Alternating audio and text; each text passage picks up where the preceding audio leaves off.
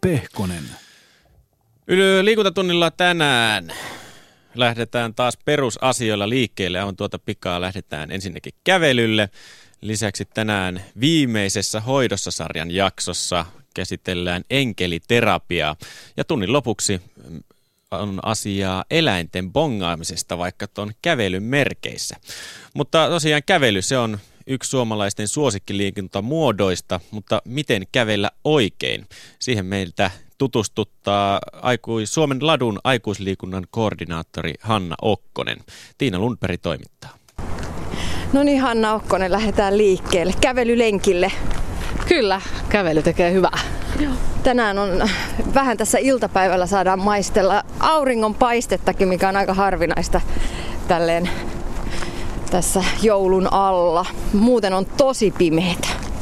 No niin on ollut. Kyllä on ollut aika synkkä, synkkä syksy, kun ei ole luntakaan paljon näkynyt. Muutama ilon pilkahus ollut, mutta kyllä aurinko tekee terää tässä vaiheessa vuotta. Mm.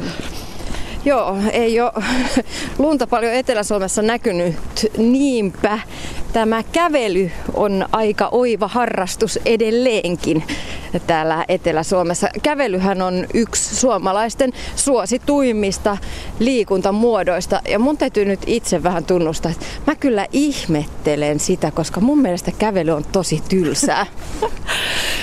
Joo, mutta näin on Suomen suosituin itse asiassa harrastus. Tämä kävely on, että kaksi miljoonaa suomalaista on ilmoittanut harrastavassa kävelyä, että se on iso määrä ihmisiä, mutta kyllähän se hyvin helposti selittyy sillä, että se on helppoa. On helppo lähteä kävelemään. Kaikki osaa kävellä jollain tavalla, jos ei ole jotain esteitä sille ja se on yksinkertaista. Ei tarvitse kengät jalkaa ja kotiovelta ulos. Joo, tällä viikolla meillä liikuntatunnilla on palattu tälle perusliikunnan äärelle. Ää, kävelyhän on tosiaan niin kuin sanoit, niin suosittua, mutta se on hyvää perusliikuntaa. Kävely on liikkumista paikasta toiseen ja mun mielestä ehkä liikuntaa siitä tekee sen, että kävellään reippaasti ja tehokkaasti. Hanna Okkonen, millainen on, on oikea kävelytekniikka? Nyt meillä on esimerkiksi tässä alamäki. Miten tässä kuuluisi kävellä, jos kävelee niin oikeaoppisesti? No, kaikki lähtee ryhdistä. Pitää olla hyvä ryhti aina kävellessä.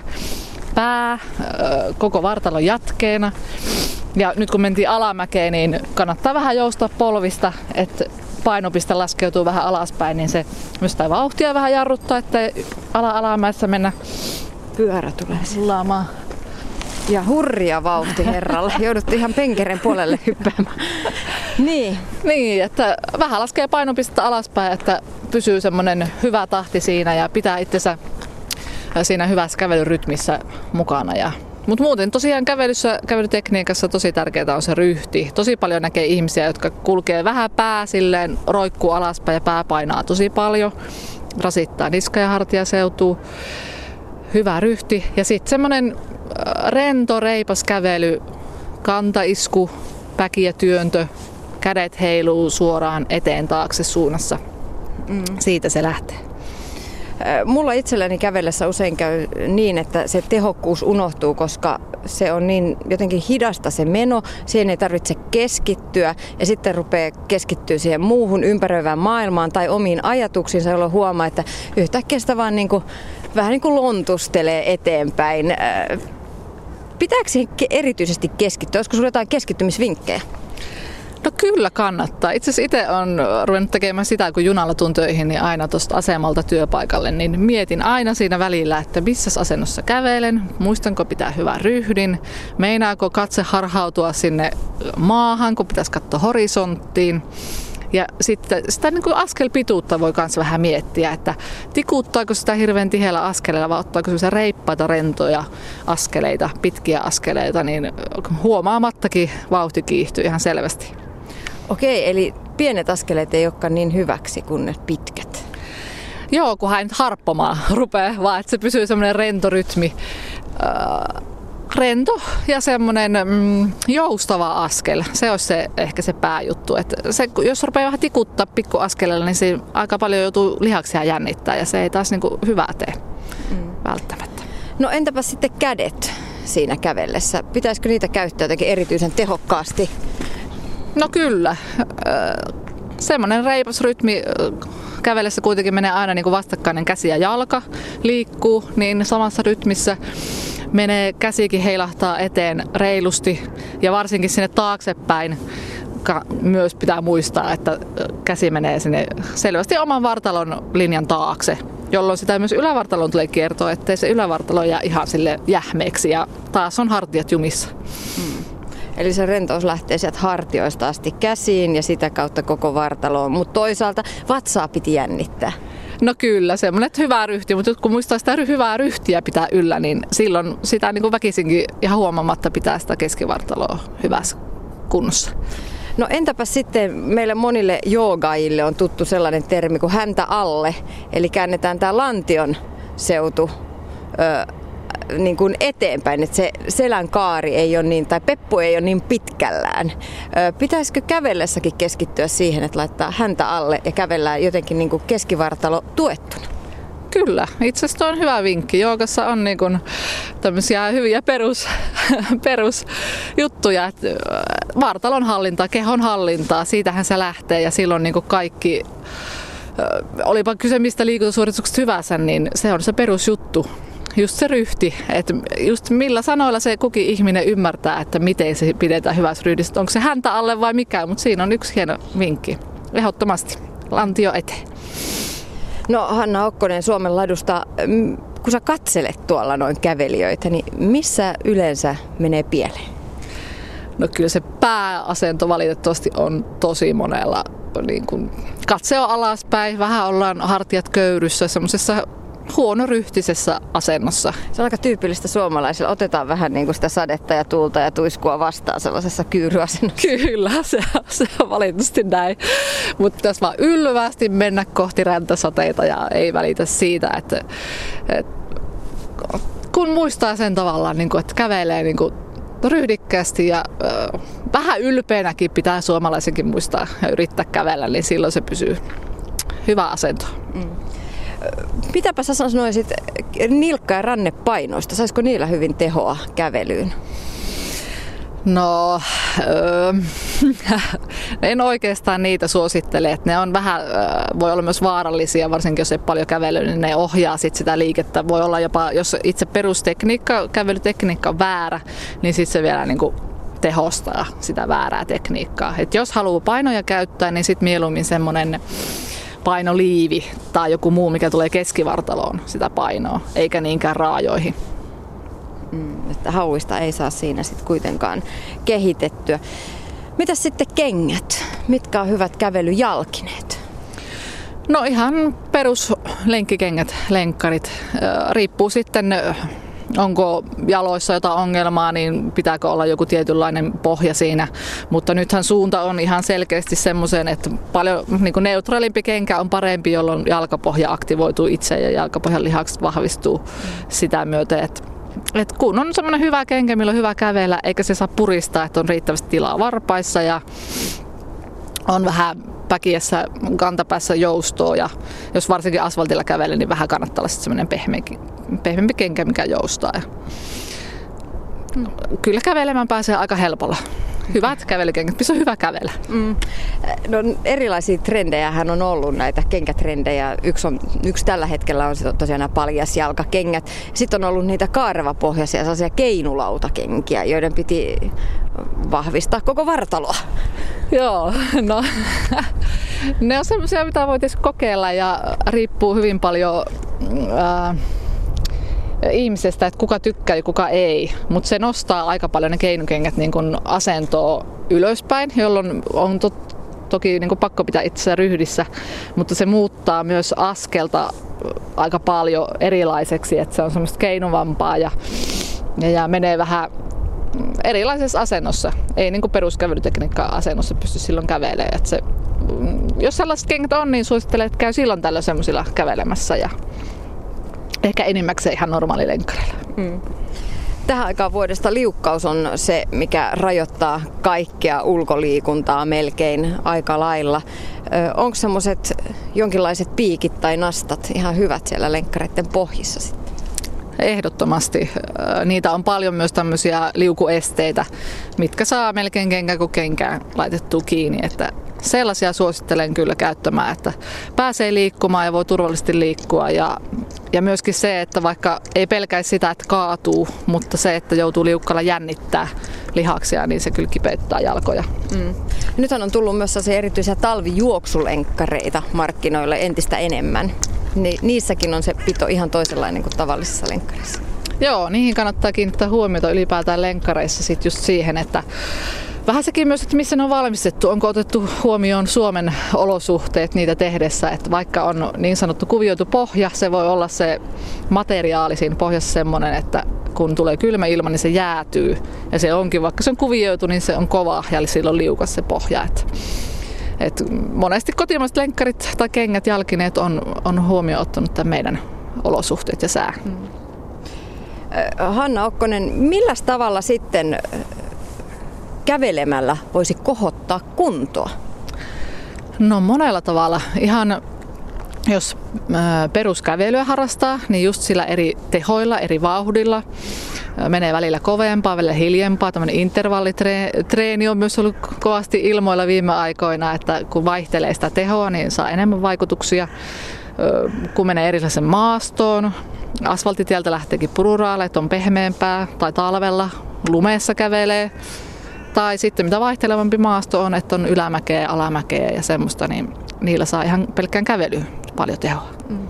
Mutta kuinka pitkään pitäisi kuinka pitkään pitäisi kävellä, jotta siitä peruskestävyys esimerkiksi kohenisi aktiiviliikkujalla? No se riippuu ihan lähtökohdasta, että minkälainen kunto ylipäätään on. Että terveyttä ylläpitävästi niin 10 minuuttia jo jonkin lailla, jollakin lailla riittää, mutta toki jos Eihän halu... se kuntoa kohota. Ei, ko... ei, ei kuntoa kohota, kyllä. Sitten sit melkein puolesta tunnista ylöspäin se olisi se hyvä, koska kävelyn teho ei yleensä kuitenkaan niin kova ole. Niin yli puoli tuntia ja mielellään sitten ehkä useamman kerran viikossa monelle aktiiviliikkujalle neuvotaan sitä, että otetaan siihen tavallisen treenin päälle yksi kävelylenkki esimerkiksi sauvojen kanssa kerran viikkoon semmoisena pitempänä harjoituksena. Kaksi mm. tuntia, kaksi puoli tuntia. Miltä tämä kuulostaa, Hanna Okkanen? Se on jo aika paljon. Siinä pitää olla jonkunlainen peruskunto kyllä olemassa, että ihan oikeasti jaksaa niille jalkojen päällä olla niin paljon. Siitä on myös puhuttu paljon, että ihmiset istuu työpäivien aikana aivan järkyttävästi ei ole myöskään jalat tottunut olemaan niiden jalkojen päällä niin paljon, että mm, jos pystyy, niin totta kai hyvä niin, mutta sanoisin, että tuntikin on jo aika hyvä suoritus. Mm. Mä muistan joskus menneinä vuosina puhuttiin tämmöisestä niin vähän amerikkalaisesta hapattavasta elämäntavasta, missä moottorit vie joka paikkaan ja liukuportaat nostaa. Eh, se on muuten tullut Suomeenkin. Ei tuolla paljon, paljon tarvitse kävellä, jos ei tahdo. Kyllä. Itse asiassa just tässä puhuttiin tällä viikolla työkaverin kanssa, että johonkin kokoustilaan, mihin oltiin menossa, niin ei päässyt muulle kuin liukuportailla. Portaisiin ei päässyt, kun se oli lukittu, se oli joku hätä uloskäynti, vaan että kyllä se valitettavasti pakottaa tämä yhteiskunta siihen, että mennään paikasta toiseen jollain jonkun muun kuljettavana kuin omilla jaloilla. Et kyllä vaatii jo vähän omaa toimisuutta ja omaa aktiivisuutta. Mm lisäämään sitä liikuntaa.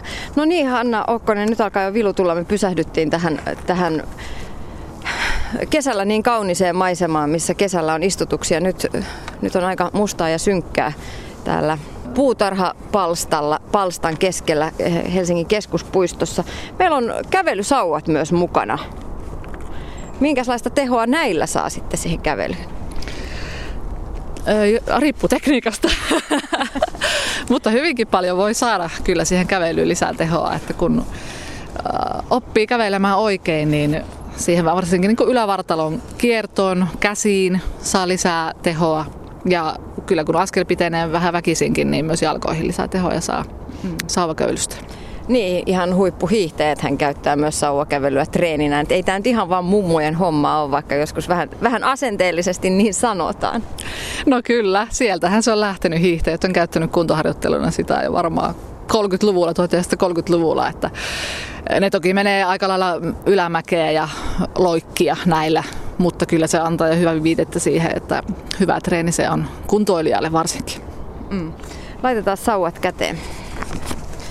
Sehän se tässä sauvassa on, että täytyy olla aika napakka ote, ote tuohon noin, että ylipäätään muuten hiihtosauvalla aika, aika monella ne lenkit, nämä ran, rannelenkit on liian löysällä, jolloin se ote siihen sauvaan ei, ote sauvasta ei ole tarpeeksi napakka. No kyllä sanoisin, että sauvassa, sauvan valinnassa tärkeimmät asiat on tietysti se pituus, mikä on, että on sovi, sopivan pituinen sauva, niin toinen on sitten toi käsihihna. Sen pitäisi oikeasti olla niin hyvä, että siitä sauvasta ei pidetä kiinni ollenkaan. Mm. Ei hiihteessä eikä sauvakävellessä. Eli se kämmenen syrjä ö, tukeutuu tähän, tähän sauvan lenkkiin niin, että sormet voi pitää vaikka rennosti suorina ja ei, ei puristeta sauvaa ollenkaan. Kyllä, sormet voi olla koko ajan irti sauvasta. Näin on. Hyvä. No niin, nyt on sauvat, sauvat tota, paikoillaan. Öö, Hanna Okkonen, nämä näyttää, nämä on tosi lyhyet nämä sauvat. Joo, itse asiassa siitä mitä mekin on ohjata annettu silloin alkuvuosina, niin on huomattu, että kannattaa olla lyhyempi sauva, kun et oppii se oikein tekniikan. Koska on huomattu, että tosi moni kävelee niiden sauvojen kanssa niin, että ne on liikaa edessä, mikä voi johtua myös siitä, että ne on liian pitkät. Ja kun tarkoitus olisi kuitenkin työntää se sauva sinne selvästi vartalolinjan taakse, niin jos askel varsinkin ei ole niin hirveän pitkä, niin sitä ei millään kerkeä tekemään. Joten lyhyempi sauva, niin käsi on jo valmiiksi täällä paljon alempana, jolloin sen sauvatyön sinne taakse kerkee myös tekemään. Ja nyt muuten huomaa, kun on nämä käsilenkit tosi tiukalla, niin oikein hyvin voi irrottaa tuolla vartalon takana otteen siitä sauvasta. Ihan kuin työntää itsensä liikkeelle. No nimenomaan. Et sitä käsihihnaa vasten vaan työntää käden sinne taakse ja antaa itselle vauhtia sillä sauvalla. Mikä on se tarkoituskin. Kyllä tämä tuntuu jo ihan muutamia kymmenien metrien jälkeen kädessä, kun oikein kovasti tuossa työntää. Sanoit, että, että li, uh, vähän liikaa pidetään niitä sauvoja tuossa edessä. Mitäs muita vinkkejä olisi arkiseen sauvakävelyyn, Hanna Okkanen? No jos nyt lähtee sauvakävelylenkille liikkeelle, niin voi itse miettiä vaikka semmoisia seikkoja, että ää, pysyykö käsi miten suorana, koska semmoinen kyynärpään koukistusliike siellä edessä on semmoinen hyvin yleinen ongelma. Ja silloin tuo muuten sen sauvan myös liian eteen. Kyllä, siitä se huomaa että kun se kyynärpää koukistuu, niin silloin se on luultavasti liian edessä se sauva. Vaan käsi pysyisi mahdollisimman suorana. Ja yksi vinkki siihen on se, että kun se käsi sinne eteen heilahtaa, niin se pysyisi oman navan alapuolella. Niin silloin se väkisi jo jää sinne alemmas ja käsi pysyy suorempana. Ja sitten toinen on se, että voi vähän tarkkailla, että sitä tehoa saa just siitä, kun se sauva työntö menee sinne selvästi oman vartalon taakse, niin mihinkä asti se käsi siellä takana oikein menee. Mihin kaikkiin lihasryhmiin sauvakävely vaikuttaa? No kyllä se koko vartalo ottaa. Et kävely on muutenkin niin kuin koko vartalon liikettä. Käsiheilahdukset kävelyssä tietysti on hyvää liikettä, mutta ei sillä lihasvoimaa tuo, mutta kun sauvat ottaa mukaan, niin myös käsivarsien lihakset saa siitä hyvää treeniä. Nyt se ei ole pelkkää sykkeen nostatusta. Ei, kyllä. Ja sitten kun sen sauvatyönön tekee hyvin sinne taakse, tulee myös siihen ylävartalolle kiertoon, niin myös niin kun, ö, ylävartalo saa liikettä ja tärkeä osa meidän kroppaa eli selkäranka saa semmoista huoltavaa liikettä. Et hyvää tekee koko kropalle. Joo. Kannattaako tässä kes... Mä, mä oon nyt jotenkin jumittautunut näihin keskivartalon lihaksiin, koska ne on itselläni niin heikossa kunnossa, niin se, niistä täytyy puhua ja niistä pitää pitää huolta. Kannattaako tässä kävellessä keskittyä jotenkin erityisesti tähän keskivartalon pitoon? No kyllä kannattaa, koska siitä taas lähtee se ryhti. Äh, totta kai. Kun pitää se keskivartalon hyvässä kunnossa ja sen lisäksi miettii sen pään asennon, että se pysyy siellä vartalon jatkeena, niin siitä tulee se hyvä ryhti siihen koko kävelyyn ja antaa jo hyvän rytmin koko liikkeelle. Mm. Toi oli kyllä hyvä vinkki se, että pitää se katse horisontissa, mitä äsken sanoit. Mä huomaan just tässä kävellessä, että herkästi se kyllä menee sinne, että rupeaa kattelee käpyjä ja kiviä. Vaikkakin pitäisi katella, että mitäs tuolta edestä tulee. Nyt tulee punatakkinen täti koirien kanssa. Kyllä, joo, se on ihan, ihan sama on itsekin niin kun miettinyt noilla lenkeillä, että jostain syystä sitä aina katsoo vähän. Ehkä sillä varoakin, että mihinkä sitä kenties astuu. Mutta kyllä sitä pystyy se pää ylhäällä, ylväänäkin kattelee vähän välillä siihen vilkasta jalkojen juureen, että, että minkälaiseen maastoon sitä jalkaansa laittaa. Katse horisontti, niin pysyy pää paljon korkeammalla hyvä vinkki ja myös joulun aikaan kävelylenkille voi lähteä, vaikka olisi syönyt vähän kinkkuakin. Juostessa se saattaisi herkästi hölskyä ikävästi.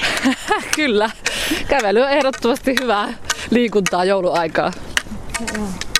Millaisia terveysvaikutuksia kävelyllä on? No kyllä jos kävely harrastaa säännöllisesti ja useamman kerran, no ei välttämättä viikossa, jos riippuu mitä muutakin harrastaa, mutta että on semmoista säännöllistä ylipäätään aerobista liikuntaa, niin kyllähän se pitkällä aikavälillä parantaa näitä elimistön rasva-arvoja, huonoa kolesterolia vähentää, hyvää lisää ja verenpaineen laskua tulee ja, ja totta kai monesti myös painonkin, painonpudotukseen tai painonhallintaa auttaa toki tämmöinen liikunta hyvin. Mm moni kuitenkin siinä vaiheessa, kun saa sen urheilukipinän tai liikuntakipinän, että nyt pistetään elintavat remonttiin ja ruvetaan painoa pudottaa, niin sitten ajatus on se, että lähdetään lenkillä ja lähdetään juoksemaan. Vaikka se kävely olisi oikeasti ehkä parempi vaihtoehto. No kyllä, varsinkin jos sitä painoa on, niin juoksuhan on tosi rankka. Rankka sitten elimistölle, jaloille ja polville etenkin. Paino tulee moninkertaisesti silloin aina jalan päälle niin kyllä se kävely siinä mielessä on parempaa, että se on elimistölle hyväksi. Toki pitää muistaa myös, että sitten semmoinen vähän kovempi Öö, tämmöinen just intervalliharjoittelu aina välistä on hyväksi, mutta pitää miettiä, mikä se laji on. Mutta sitten voi myös kävellä se kävellä vähän kovempaa tai ottaa ne sauvat mukaan ja mennä ylämäkeen välillä tekemään semmoista pientä treeniä, mikä taas kiihdyttää sitä elimistön aineenvaihduntaa ja pitää sen elimistön niin kuin käynnistilassa myös sen harjoituksen jälkeen, että, että kannattaa vaihella niitä eri rytmejä ja tehoja, millä sitä liikkuu. Mm. Niin ja sitten toisaalta ei tarvi olla ihan niin yksisilmäisesti, että nyt mä lähden juoksemaan. Voihan sitä juosta välillä ja sitten kävellä vaikka ylämäet. Kyllä. Ja näin. Joo, se on erittäin hyvä, hyvä ajatus, just se tehon vaihtelu. Ja juoksulenkilläkin juosta tosiaan jonkun pätkää ja ja jää kävellä muutenkin, vaikka ylämäkiä oiskaan, mutta rauhoittaa vähän sitä sykettä, että sitten mm. monesti se liikuntaharrastus, into ja painonpudotus saattaa tysätä siihen, että on vetänyt yhdellenkin ihan hapoilla ja ei meinaa siitä viikkoon toipua ja se loppuu siihen. Mm. Tämä on kyllä ihan tuttu juttu monelle, ainakin itselleni, että tulee liian, liian kovaa lähdettyä eikä anna armoa itselle ja sitten se liikuntainto hyytyy siihen. Niin kuin tuossa alussa sanoin että mun mielestä kävely on tosi tylsää puuhaa. Olen hieman kärsimätön ihminen ja musta kävelylenkit kestää aina kauhean pitkään ja ei ole mitään tekemistä kuin sitä pelkkää kävelyä. Olisiko sulla Hanna Okkonen jotain hyviä vinkkejä muutakin kuin tämä intervallivinkki, että millä niihin kävely, sen kävelylenkkiin saisi vähän mielekkyyttä? No aina tietysti jos ottaa kaverin mukaan, niin lenkkihän menee ihan huomaamatta, kun siinä on seuraa kävellessä. Tai kävellähän voi myös lumikengillä. Talvilla voi lähteä tuonne luontoon tarkkailista luontoa ja siellä ei tarvitsekaan välttämättä mennä niin kovalla teholla, kun se, varsinkin jos on pehmyt hanki, niin se on tosi tehokasta siellä vetää muutama vartti kävele ja samalla saa katella maisemia siellä. Totta, lumikenkäily on tällainen uusi tuttavuus Suomessa ja sitä on nyt joitain vuosia harrastettu ja ilmeisesti ainakin Suomen ladulta saa vuokrata niitä lumikenkiä. Joo, kyllä meiltä tuolta Paloheinän öö, hiihtopalvelupisteeltä löytyy lumikenkiä. Et sieltä vaikka voi käydä vuokraamassa ja siitähän pääseekin heti, heti metsiin ja tähän esimerkiksi Helsingin keskuspuistoalueelle liikkumaan, niin mm. sitäkin voi päästä siellä kokeilemaan. Niin me ei sitä tänään todellakaan voida kokeilla, koska ei ole senttiäkään lunta maassa. Öö, nyt vaikka meillä ei ole niitä öö, lumikenkiä, onko siihen joku oma tekniikkansa? No ei nyt lumikenkäilyssä sen ihmeellisempää ole, kun ihminen osaa kävellä, niin aika helposti kyllä lumikenkäilykin onnistuu. Että siitä vaan kun on sopivan kokoiset lumikengät, riippuen vähän pikkasen ihmisen painosta, että mitkä lumikengät on hyvät, hyvät sitten liikkumiseen, että niillä on, ettei ole liian isot, ihmiseen nähdä, että niillä on hankala liikkua tai että varsinkin, että ne ei ole liian pienet, että sitten ne ei kanna yhtään siellä lumihangella. Että ne vaan jalkaa ja menoksi. Joo. Mä kerran on kokeillut. Mä en ole ihan varma, että oliko se vähän väärän kokoista. Mulla oli sellainen, että mä oikein että nostoinko mä tälleen jalkaa ja lompsin niillä menemään. No joo, ehkä no se tekniikassa sitten jotain on huomioitavaa. Ihan normaalilla kävelytekniikalla. Joo, ei pitäisi tarvita nostaa kuumemmin, että kävellään ihan vähän niin kuin sellaista rauhallista kävelyä. Jalkaa nostetaan toisen eteen ja just sen verran tietysti pitää kävellä, että ne on sen verran leveät, että ei niin kuin mene lumikengät päällekkäin. Eli semmoinen rauhallinen, suht reipas askel. Mm. No niitä kelejä sitten odotellessa. Äh, Hanna Okkonen, kiitos lenkkiseurasta. Kiitos samoin, oli mukavaa.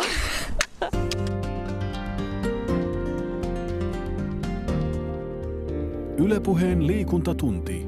Treeniä ja hyvää oloa maanantaista torstaihin kello 17. Näin siinä oli Suomenladun aikuisliikunnan koordinaattori Hanna Okkonen ja Tiina Lundberg kävelylenkillä. Yle Puhe. Elämä, se on ainaista luopumista ja näillä sanoilla mennäänkin sitten viimeiseen hoidossa sarjan jakson, jossa Maika Nurminen kertoo, että millaista on enkelihoito. Näin joulualla hoidossa sarjakin on ihan joulutunnelmissa, mikä sen parempi hoito tähän tähän päivään olisikaan hyvä valita kuin enkelihoito. Puhutaan siis nyt enkeliterapiasta. Onko se enkeliterapia vai enkelihoito? Pitää nyt kysyä tähän alkuun. No enkelihoito ja enkeliterapia on kaksi eri asiaa.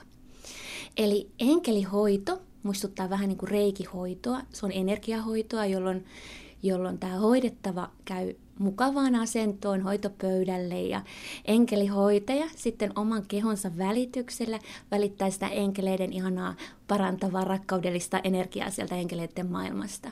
Mä käytän reiki-asentoja käsillä, kosken ihan chakra keskuksia, energiakeskuksia, tai jos ihminen ei pidä kosketuksesta, niin sitten siinä vähän, vähän ylemmillä tasoilla liikutaan.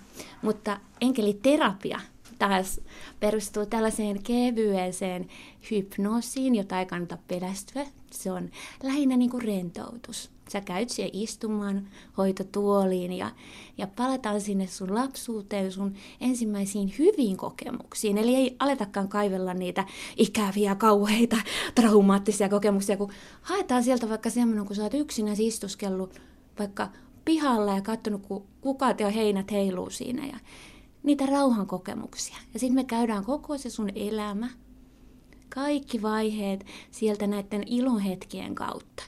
Ja monesti se herättää sen ihmisen oman pohdiskelun ja, ja oman sielun etsimisen. Että se on sillä lailla eniten kiinni siitä hoidettavasta, että miten tämä hoito vaikuttaa. Me enkelihoitajat ollaan vain kanavina tässä tämän ihanan rakkaudellisen enkelten maailman ja hoidettavan välillä. No kerro vähän näistä enkeleistä. Enkeleitähän on paljon, paljon, paljon. Meille on opetettu, että enkelit on sellaisia liehuvahelmaisia, siipiselkäisiä hahmoja. Niin enkelithän on energiaa. Niin kuin täällä kaikki, koko universumi, me ollaan energiaa me ihmisetkin. Enkelit vaan ei ole täällä meidän näkyvässä todellisuudessa. Ne on enemmän meidän mielessä, meidän mielikuvituksessa. Joku järkevä ihminen voi tuhahtaa, että pyh mielikuvitus. Mutta sitten kun ajatellaan, että tämä koko meidän maailman materi- materialistinen kehitys perustuu siihen, että joku rohkea ihminen on omassa mielikuvituksessaan joskus nähnyt jotain sellaista, mitä ei ole olemassa. Esimerkiksi tämä nauhuri, mihin mä puhun. Herra jessas, tämä on tosi ihmeellistä. Tämä täytyy olla jotain ihan, ihan kauheata. Mutta niin kuin Enkelit on siis puhtaita, kirkkaita valon olentoja, jotka on sun sisällä, jotka on tuolla toisessa ulottuvuudessa. Ja sä voit ne ihan keskittymällä, laittamalla silmät kiinni ja keskittymällä esimerkiksi rakkauden tunteeseen. Siihen rakkauteen, missä sä tunnet sun omaa lasta, sun äitiä tai sun ystävää tai tätä koko luomakuntaa kohtaan. Niin suljet silmät ja ajattelet vaikka vaaleanpunaista ihanaa väriä niin sä saat yhteyden arkienkeli Samueliin, joka on rakkauden enkeli. Tänä päivänä, kun me nyt tätä haastattelua tehdään, niin on Samuelin päivä. Eli arkienkeleitä on seitsemän, yhtä paljon kuin viikonpäiviä. Ja he hallitsevat näitä alemman tason enkeleitä, eli meidän omia suojelusenkeleitä. Jokaisella ihmisellä, jokaisella eläimellä, kaikella elollisella on oma enkeli. Ja se enkeli on mukana sun syntymästä asti. Sun ei tarvi uskoa siihen, se on siinä kuitenkin. Sä voit ajatella, että se on vaikka se sun oma tunnon ääni, joka kolkuttaa siellä. Tai semmoinen epämääräinen paha olo, joka muistuttaa siitä, että sä et ehkä ihan olekaan oikealla tiellä. Että sä et ehkä kuuntelekaan omaa sydäntäsi. Niin se on se sun enkeli siellä sun sisällä. No pystytkö sä näkemään esimerkiksi mun enkelin? No mä pystyn näkemään sun tunnusenergian, sä oot hirveän, hirveän lämmin ihminen. Mä pystyn näkemään jonkun verran auroja, mutta mä en ole mikään aura-lukija sillä lailla. Mun mielestä enkeli on ihmisessä ja se Jumala on jokaisen ihmisen sisällä. Mun mielestä jokainen meistä on omalla tavallaan enkeli, jos näin haluaa ajatella. Ja me enkelihoitajat ollaan kaikki ihan erilaisia. Mä oon esimerkiksi semmoinen, että mä enemmän uskon siihen, että tota, nämä enkelit on niinku energioita. Esimerkiksi just rakkauden enkeli Samuel on se, just joka antaa sulle sitä lohtua, myötätuntoa, anteeksi antoa itseäsi ja kaikkia muita kohtaan siinä sun sydämen, kun sä sitä ajattelet näin. Et enkelihoito on tällaista filosofista pohdiskelua, mutta myös ihan käytännön, käytännön elämänhallinta ja sitä vastuuttamista siitä omasta onnesta. Onko se niin, että me ollaan jotenkin kadotettu onni, koska monessa näissä vaihtoehtohoidoissa puhutaan siitä, että pitää jotenkin rauhoittua, mm. Keskittyä itteensä välillä ja hyvään oloon? No todellakin, että kun ne arvot on aika materialistiset ja, ja yhteiskunta on suorituskeskeinen, niin tota, monesti, kun täällä on puoli miljoonaa masennuslääkkeiden syöjää ja kirkot kumisee tyhjyttää. Niin tässä on jotain, jotain kyllä pielessä. Tästä tulee kyllä mieleen se, että ennen keskiaikaa niin ihmiset hän valvoi enkeleitä. Enkelit oli hirveän niin kuin, voimaannuttavia tavallisen tallaajan elämässä. Tärkeä osa sitä uskontoa. Mutta tota, sitten kirkoisät ajattelivat, että tämä onkin huono tämä enkelijuttu, että ihmiset on niin innoissa, että, että tota, käytännössä vuonna 745 niin päätettiin, että arkkienkeleitä ei saa nimeltä enää mainita kuin kolmea. Eli Mikaelia, Rafaelia ja Gabrielia. Gabriel on muuten se, joka ilmoitti Marialle Jeesuksen syntymän. Ja myös islamissa antoi tulle Muhammedille Koranin. Että tota, nämä oli ne ainoat enkelit. Ja sitten siitä mentiin ja ihmiset sitten etääntyi kirkosta pikkuhiljaa ja, ja vuonna 1600 suurin piirtein 1600-luvulla, niin katolinen kirkko otti takaisin tämän suojelusenkeliopin, koska se oli hirveän tärkeää, se tuo ihmiselle lohtua ja sitä, että, että mä oon tärkeä joku välittää just musta, pienestä ihmisestä – mutta samaan aikaan niin luterilaisesta raamatusta 1600-luvulla niin poistettiin kaikki arkienkelit nimeltä.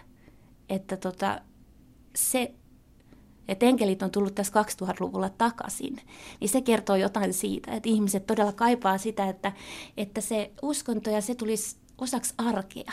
Ja sitten myös, että siinä on sitä leikkimielisyyttä, koska enkelithän on hirveän huumorintajuisia. Ne on niin kuin me ihmiset, vähän vaan henkisempiä tuolla.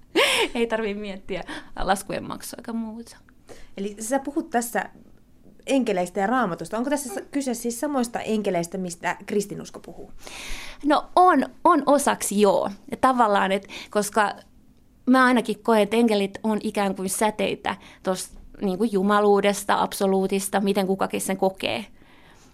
Ja niin kuin monoteistisissa, monoteistisissa uskonnoissa, niin kuin islamissa ja, ja tota, kristinuskossa ja juutalaisuudessa, niin niissä on aika samanlainen enkeli- ja jumalakäsitys kuitenkin. Niin. Mutta tässä ei ole kuitenkaan kyse uskonnosta. Ei ole. Eh, ehkä niin kuin jokainen ihminen voi tehdä tästä omanlaisensa uskonnon, mutta tärkein on se, että löytää sen rakkauden sieltä sun omasta sydämestä, sun oman arvon, että enkelit vaan auttaa, ne haluaa auttaa ja tukea sua, jos sä annat niille mahdollisuuden. Enkelit on niitä hyviä energioita, niitä parantavia energioita, jotka sä saat sun elämään, kun sä vaan pyydät. Mutta kun mä oon tämmöinen tavallinen talla ja mä voisin, mä katson vaikka kuinka ympärille tässä, niin mä en näe enkeleitä, enkä tunne, mutta voinko mä sitten nähdä sen joskus? Miten se on mahdollista? Tarvitaanko siihen jotain yliluonnollista? No mä voin sanoa, että en mäkään mitään enkeliä niin kuin näe. Et mä koen, että, että tässä on jumaluutta ja ihmettä kerrakseen tässä meidän olemassaolossa. Palataan vielä. Sä, sä vähän sivuutitkin tuossa alussa jo sitä, että mitä se hoito tai terapia on. Niin kerro vähän konkreettisesti, nyt jos joku ihminen ajattelee, että no mitä siellä tehdään, mitä, mitä tapahtuu, kun astuu enkelihoitajan tai terapeutin luokse? No minun luokseni kun tulet, niin mä annan sulle ensin villasukat.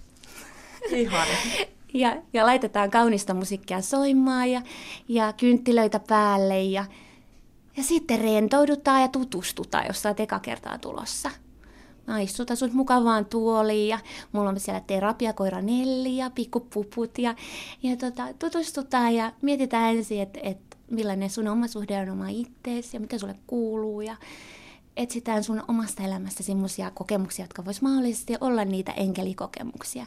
Eli sun ei ole ikinä tarvinnut nähdä enkeliä tai kuulla enkelin ääntä, vaan jos se, että sä löydät semmoisia semmoisia ihania hetkiä sun elämästä, kun sä oot ollut todella onnellinen ja kiitollinen, niin ne on niitä, joita me lähdetään etsimään lisää, koska se, se kiitollisuus ja onnellisuus, niin se, että sä voisit sen kaiken saada sellaiseksi aktiiviseksi muistoksen voimaksi tähän päivään, niin se on tämä tarkoitus. Ja sitten sen jälkeen sä meet vähän sellaiseen vielä rauhallisempaan tilaan, eli tehdään sun rentoutushypnoosi. Mun hypno... Miten se tapahtuu? No se tapahtuu sillä lailla, että sä otat ihan, ihan rennon asennon, ja sitten hengitellään rauhassa.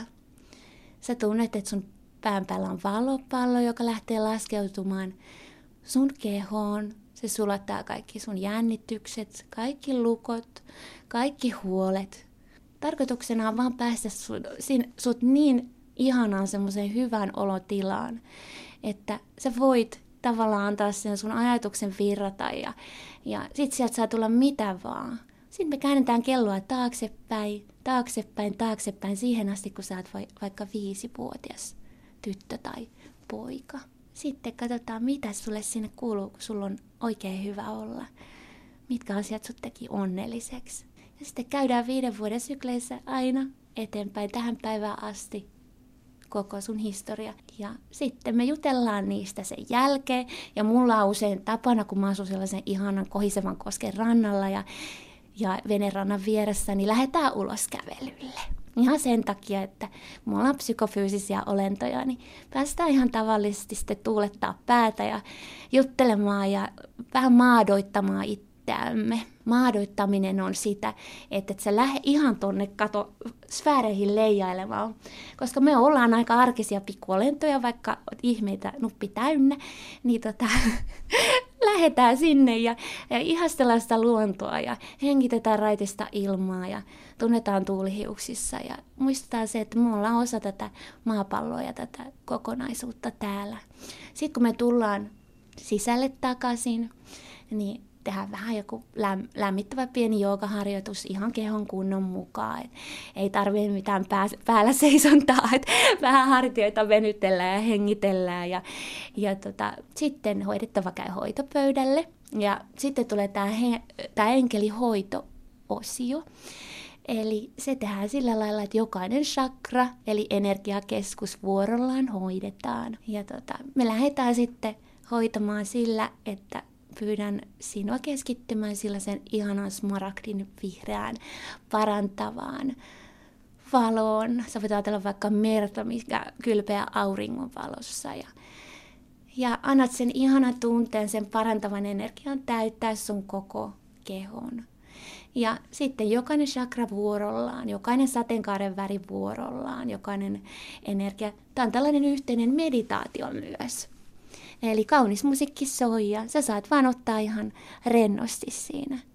Ja sitten jälkeen, tämän hoidon jälkeen, niin mä juotan sulle vettä tietenkin, koska sitä nyt meidän kaikkien pitäisi vesiolentojen tällä juoda monta litraa päivässä ainakin se pari. Niin, niin juotan sulle vettä, sitten jutellaan taas, mitä, mitä tuli mieleen. Ja, ja joskus käytetään vielä enkelikortteja, eli esimerkiksi Diana Cooperin kortit on tosi kivat niitä ihan missä jalokivikalleriosta vissiin saa. Ja, mitä, ja. mitä niistä katsotaan?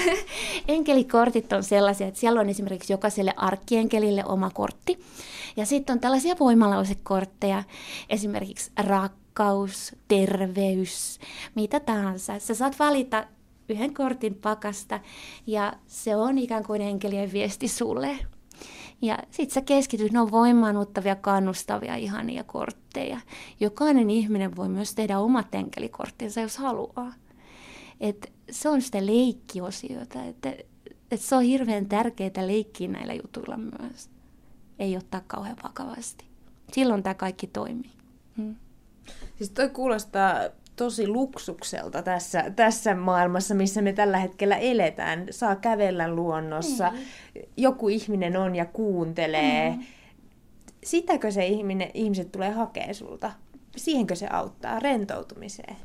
Todellakin, just se kuulluksi tuleminen, se on se kaikkein tärkein. Ja se, että sä saat olla just sellainen kuin sä olet. Et, et mullakin on aina takana No siis mä oon muusikko, mutta mulla on takana pitkä, pitkä masennuskausi nuorena ja siitä selviäminen kaikkien, kaikkien hakemisten, filosofioiden, uskontojen, kaikkien NLP, mitä kaikkea mä tein, niin niin tota, kaiken sen jälkeen, niin mun tämä enkelihoito on just sen vapauden takia kaikkein toimiviin, koska sun ei ole pakko uskoa mihinkään.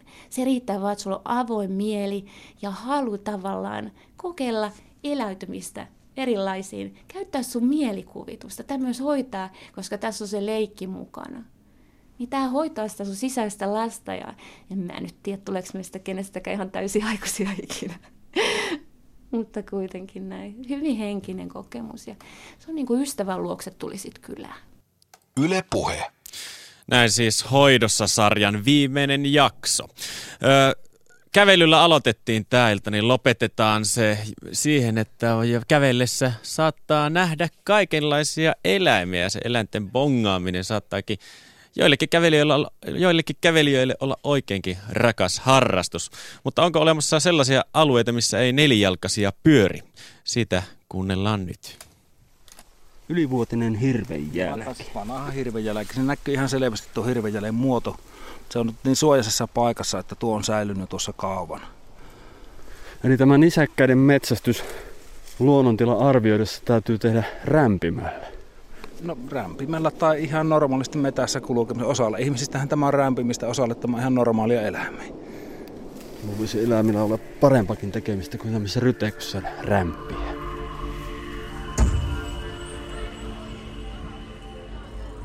Juha Tarvainen, metsästäjä, luonnossa liikkuja, luonto- ja ympäristöalan opettaja, johdattelee näkymättömien nelijalkaisten jäljille umpisavolaisissa maisemissa. Millaisilla keinoilla voi välillisesti päätellä nisäkäslajistoa maastossa? Ei näe merkkejä hirvistä vai oisko tuossa?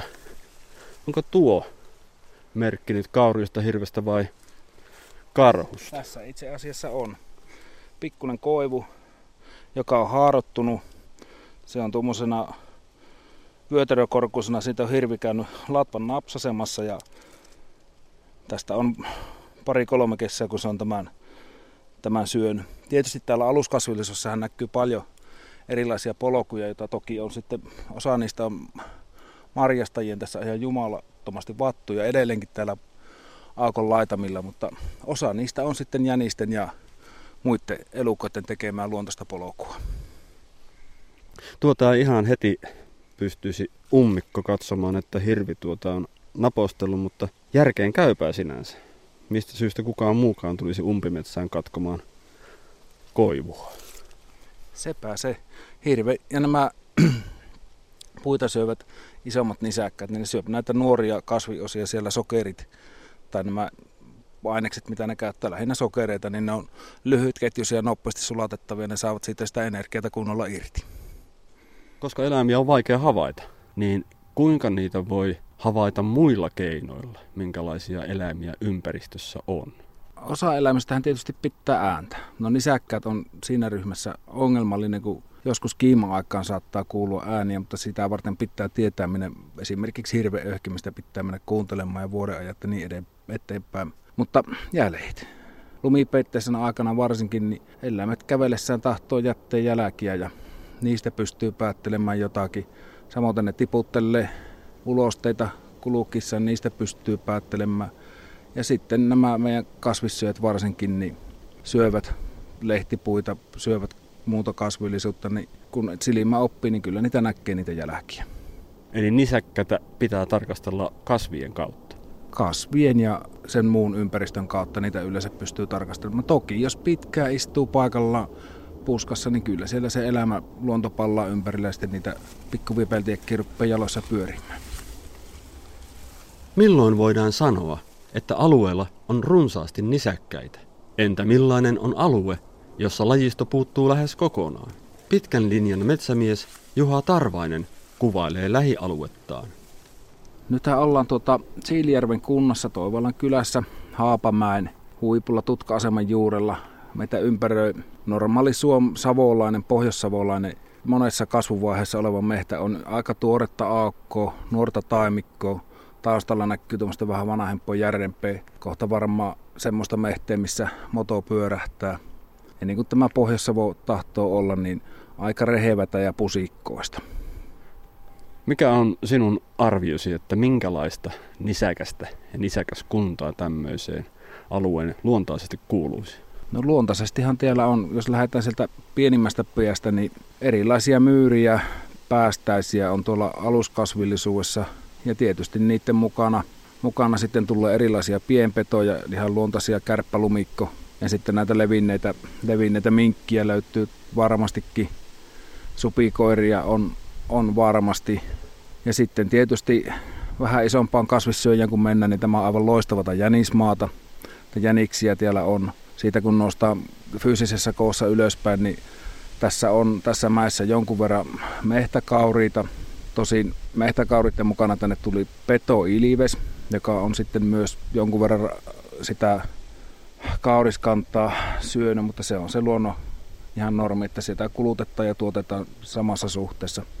Hirviä täällä on jonkun verran, tosin tässä ollaan taajaman lähellä, moottoritie on lähellä, niin suomalainen hirvipolitiikka antaa tämmöiselle alueelle yleensä hehtaaria kohti aika hyvin hirvilupia, että se kanta pysyisi kohtuullisen pienenä. Ja onpa tässä mäessä nähty karhujakin.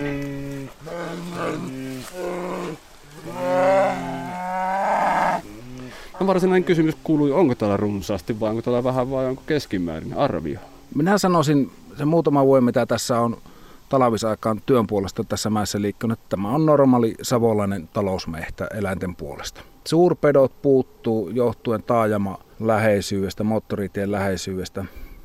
Mutta muuten tämä normaali lajisto, niin varmaankin hehtaaria kohti, niin, tai tuhatta, hehtako, tuhatta hehtaaria kohti, kun lasketaan pialukuja jälkiin tai muiden perusteella, niin aika normaalissa ollaan. Tokihan niissä on sitten vuosittaisia vaihteluja hyvinkin runsaasti.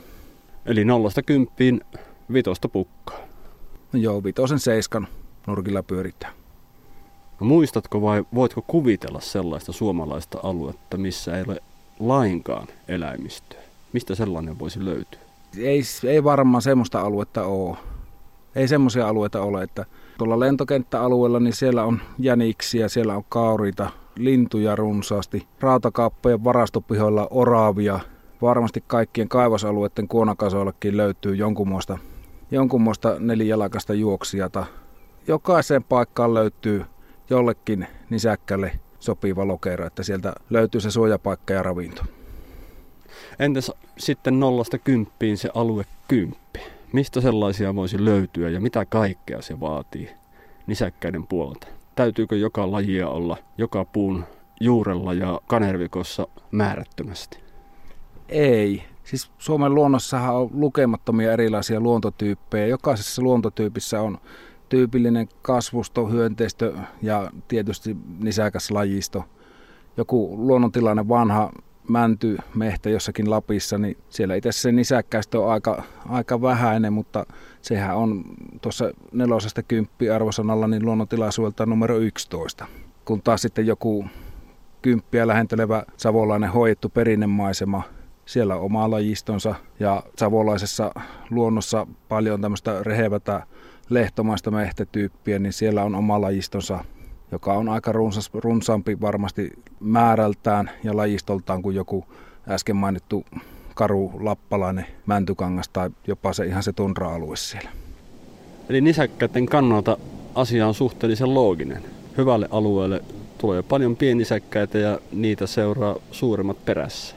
Näinhän se on, että kun on paljon perustuotantoa, eli kasvillisuutta, niin sillä on paljon laiduntajia, eli niitä myyriä ja muita. Ja sitten kun on sitä ravintoketjun sitä vaihetta paljon, niin sitten tulee petoja ja niiden perässä suurpetoja ja niin edelleen. Ne sinällänsä ei sitä alueen hyvyydestä tai huonoudesta oikeastaan kerro. Ne vaan kertoo sen, että mikä siinä on se ravintotaso. Ja mitä isompi se nisäkäs on, niin sen isommalti se liikkuu. Että kun sitä ruvetaan miettimään sen luonnon kannalta jotakin hirvejälkiä tai muuta, niin hirvi valtaa päivässä kymmeniä kilometriä. Että ne yhdet jäljet silloin tällä havattuna ei kerro paljon. Sitten jos niitä kulkee sitä mökin nurkalta päivittäin, niin se kertoo sen, että se on todennäköisesti hirvin kulkupaikka. Eläimet kuuluvat luontaisesti metsään, mutta löytävät helposti paikkansa myös taajamista. Miksi ja mitkä lajit karttavat sitikulttuuria? No oma lukunsa tietysti on sitten taajamien eläimistö. Suomessa on pinta-alasta jo varsinkin Etelä-Suomessa iso osa taajamia, jossa on paljon viheralueita, hoidettuja piha-alueita ja ihan, ihan kunnon pusikoita ja mehtiä välissä. Toki siellä lajisto muokkautuu niihin olosuhteisiin sopivaksi. Lajit tavallaan kesyyntyy, valtaavat keskustoja, eli esimerkiksi kettua löytyy ihan Helsingin keskusta-alueesta. Jänikset, rusaakot valtaavat lähiöalueet ja syövät omenapuut puut sieltä pois. Se on ihan normaalia. Lajisto sopeutuu vallitseviin olosuhteisiin. Myyrät, muut, muut siinä mukana. Siellä on niille juuri sopivia ekologisia lokeroita, missä asustella. Ja kun siellä on niitä myyriä, niin ketut tulee perässä. Ja sitä myötä karhut ja sudet. No ne vähemmän, ne kuitenkin karttaa ihmisiä ja se elinympäristö ei karhulle ja sudelle eikä hirvelle, millekään isolle eläimelle se ei sovi, mutta koko luokkaan kettu asti mennään ihan hyvin, mutta nämä isot eläimet, karhususi, hirvi, niin siinä tulee sitten yhteen törmäyksiä ihmisten kanssa ja kyllähän se tietää kumpiko siinä vaiheessa sitten joutuu väistämään. Väistämisvelvollisuuksia luonnossa siinä meille selvitti luonto- ja ympäristöalan opettaja Juha Tarvainen.